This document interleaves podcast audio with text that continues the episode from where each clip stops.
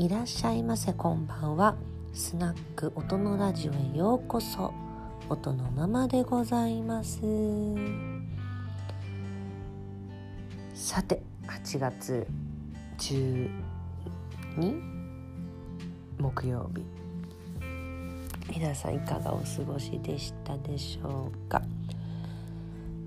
今日はですねあのちょっと久しぶりに相談メールが朝に届いたんですけど読んだら完全に夜用の相談 夜用の相談ってあれだけどちょっと朝喋る話じゃないなと思ってこの時間までちょっと放置したんですけどね 放置っていうかいやちょっとそれいやそれでねちょっと早速ですがそのいただいたメールを読んでみたいと思います。音のママこんばんは。数ヶ月前にも相談したドライ納豆です。ドライ納豆さんありがとうございます。今回相談がありメールしました。今年の春高校を卒業した私の甥がいるのですが今浪人生です。お付き合いしている同学年の彼女がいるのですが先日妊娠していることが分かりました。2人で話して産んで育てるという方向になりました。おいは大学受験は諦めて働くことにしました。まだどんな仕事をするとか決めていません。彼女は専門学生で休学して卒業するかまだ悩んでいるようです。家族は2人が決めたことに協力する予定ですがどんなアドバイスをしたらよいのでしょうかと。なるほどね。なるほど案件。これもね、こまあまあよくあるっていうか、まあ、よく聞くお話ですよね。ね。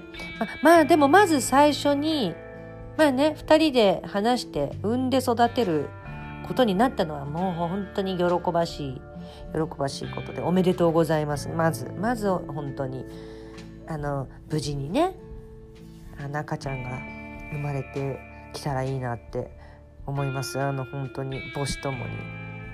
うん、でまあ高校卒業してますからねとりあえずね。2人とも。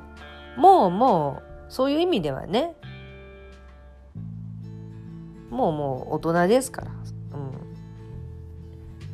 うん、うん、いいといいい良い判断ですね。まあまあもうこうなったらね。まあ、いろんな選択肢あるけど一番いい選択をねとりあえず取れたんじゃないかなとは思いますけどね。このこういうね幸せな選択が取れない10代とかもね世の中やっぱたくさんいますからね。もうその時点でしハッピーライフですよね。もうハッピーホームタマホームですよ今もう炎上してますけどね。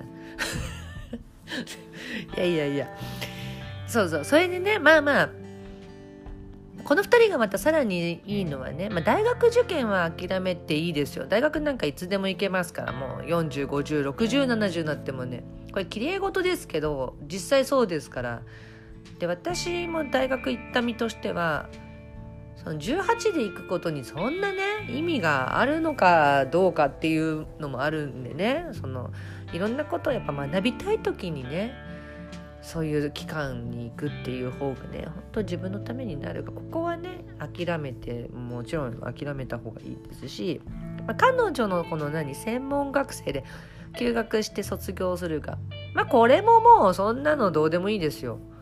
うん、まずあの無事に元気にねあのお子さん産んでもらって育ててもらってた通いたくなったらいつかちなんかその時通えばいいことだからこんなのやめちゃっていいでしょ。こんな学校なんかよりね大変な大変なことが待ってるんでね。こんなのはとりあえずもうやめちゃいましょう。お金の無駄ですし専門学校のねお金も。うん。でおいはで家族は2人で決めたことに協力するよってあもう素晴らしい。またねこうやって恵まれたお二人じゃないですか。こんなの世の中にはやっぱりね。もうほんと昔はやっぱ駆け落ちっていうね言葉があったぐらいね。も絶縁感動してまで2人でね産んで育ててくみたいなね神田川みたいな世界が本当にたくさんある中でだけどもだすごいこの2人は恵まれてるしすごい幸せな選択できているんだけどどんなアドバイス？まあ甘えるなってことですよね。なんかもう人より早くその大人の道をね自分たちで決めたんだからいくら家族とかね周りが協力してくれるとはいえやっぱね世の中の今時のねその同級生たちとは同じ道にはなんないからねえー、っとその我慢と苦労はね是非していただきたい。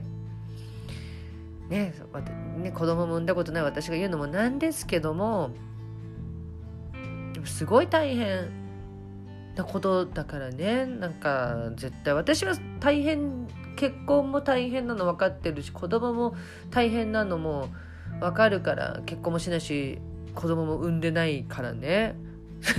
いやもう無理だって私は思うからもう大変大変だから。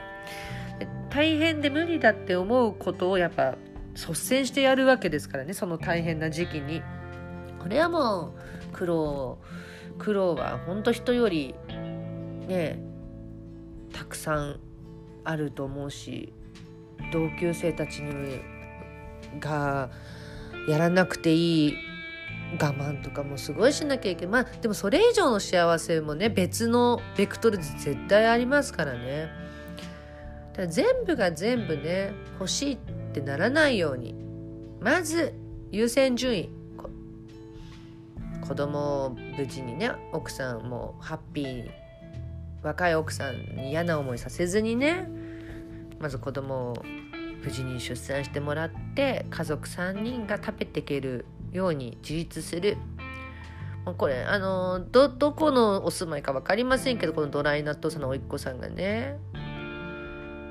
あの都心で住む必要も私ないと思いますしそのやっぱり10代の、えっと、3人家族がやっぱりその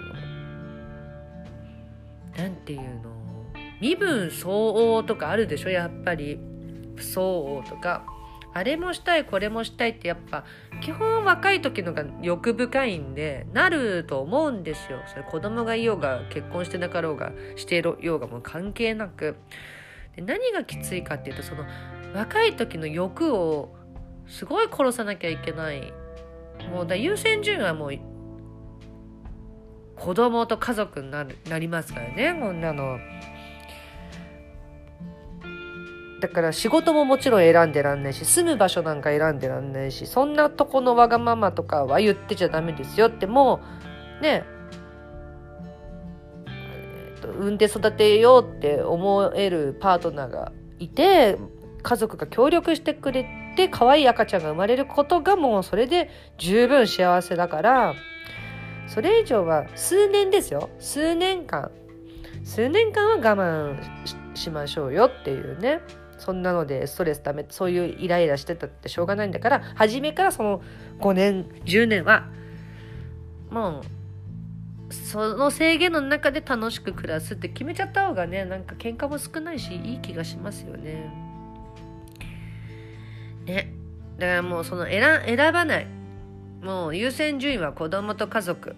ね。おいっ子さんにはね。でやっぱりね意外とね生活するってこう一人でも大変なんですよ。あの一人暮らしを家賃をずっと払って生活費払って一人でもね家賃でしょ？光熱費食費でで、えっと、年金保険ね、で住民税とか税金とかあって本当に学校で教えてくれないぐらい生活をしていくっていうのはすごい実はお金がかかってでそこに例えば何洋服が欲しいとか自分の欲しいものがどっかへ行きたい何か食べたいとかそういうことなのもっとお金がかかってきて生きるって本当にお金がかかる。からやっぱそういうのもねなんか一人でそういうことを体験する前に家族作っちゃってて作ってるわけでしょ？で高校卒業したばかりだから一人暮らしまだしてないと思うんですよね。あまあ彼女はちょっと専門学生だから少しやってんのかな？どうなんだろう？でも本当にだからそういうことを経験しないでいきなり家族分なんとかしなきゃいけないことになることっていうのはもう本当想像を絶する大変さですよ。もうビビらしますよ私はこれ。でもやっぱそれぐらいの覚悟を決めてちょっとハッピーな人生にあの男たるもの言ってほしいですね。で私ね若き2人にねちょっとおすすめしたい本が一冊あるんですけど遠藤周作さんの「えーと、愛情セミナー」っていうエッセイがあるんですよエッセイ集が。これはね本当に私ねもう全ての人に基本読んでもらいたいんですけどこの若き2人に、ね、これからの結婚観とかそのなんか困ったこととかなんか心がぶれた時とかのもうほんとバイブルにしてほしいなと思ってちょっとこのドライ納豆さんはこの甥っ子夫婦にこのね遠藤周作のね愛情セミナーをぜひ文庫で出てますんでプレゼントしてあげたらで本が読めるような感じじゃなかったらでも大学受験するレベルだからね本の一冊ぐらい読読めるよね多分ね。そう。でねあとまああとはもうなるようになれですから。もうあと勢いと若若若いパワーと勢いでいきましょうよっていうね。うん大変なことはある。でそれはもう想像してっていうそのそこがあんまり想像なくて好きで子供できていいよ産んじゃえばイエーイはもうちょっと無責任になるからもうそこはねえっ、ー、とビビある程度その甥っ子さんはねちょっとやっぱお金を稼ぐってことを、えーとね、子供を育てるってこと扶養するってことをもう全て一回シミュレーションして肌でビビってくださいと。であとはもうがむしゃらですよ。でも本当若きパワーで頑張ってほしいですよ。だって基本いいことですからね。もうは本当ハッピーなことしか待ってませんから。この先大枠は。ね赤ちゃんが生まれるなんて最高じゃないですか。ねそうそう。もうあと学校はね本当さっきも言いましたけどもうやめちゃってください。もう全然意味意味ないんで。でもう本当に今ねこんな10代で子供できてたらね子供が手が離れる時もまだおお父さんお母さん若いですからね。そっから学校行ったって何も遅くないですしね。それがね若い時の結婚のスーパーメリットですよね。だって私の年でもだって子供が成人してるってことですからね。余裕で何でもできますよ。学校行ったり、ね、好きな仕事をチャレンジしたりとか全然それはもう本当先にね子育て早いうちに終わるっていうメリットがねあるから。40代を楽しみにもちろんにねこれから20代30代だってすごい楽しいと思いますけど、うん、だ今何かもし不安とかかねあるあるだろうけども家族もこんなみんな協力的だしね。ドライ納豆さんも甥っ子に甥っ子を心配してメールくれるんだもんね。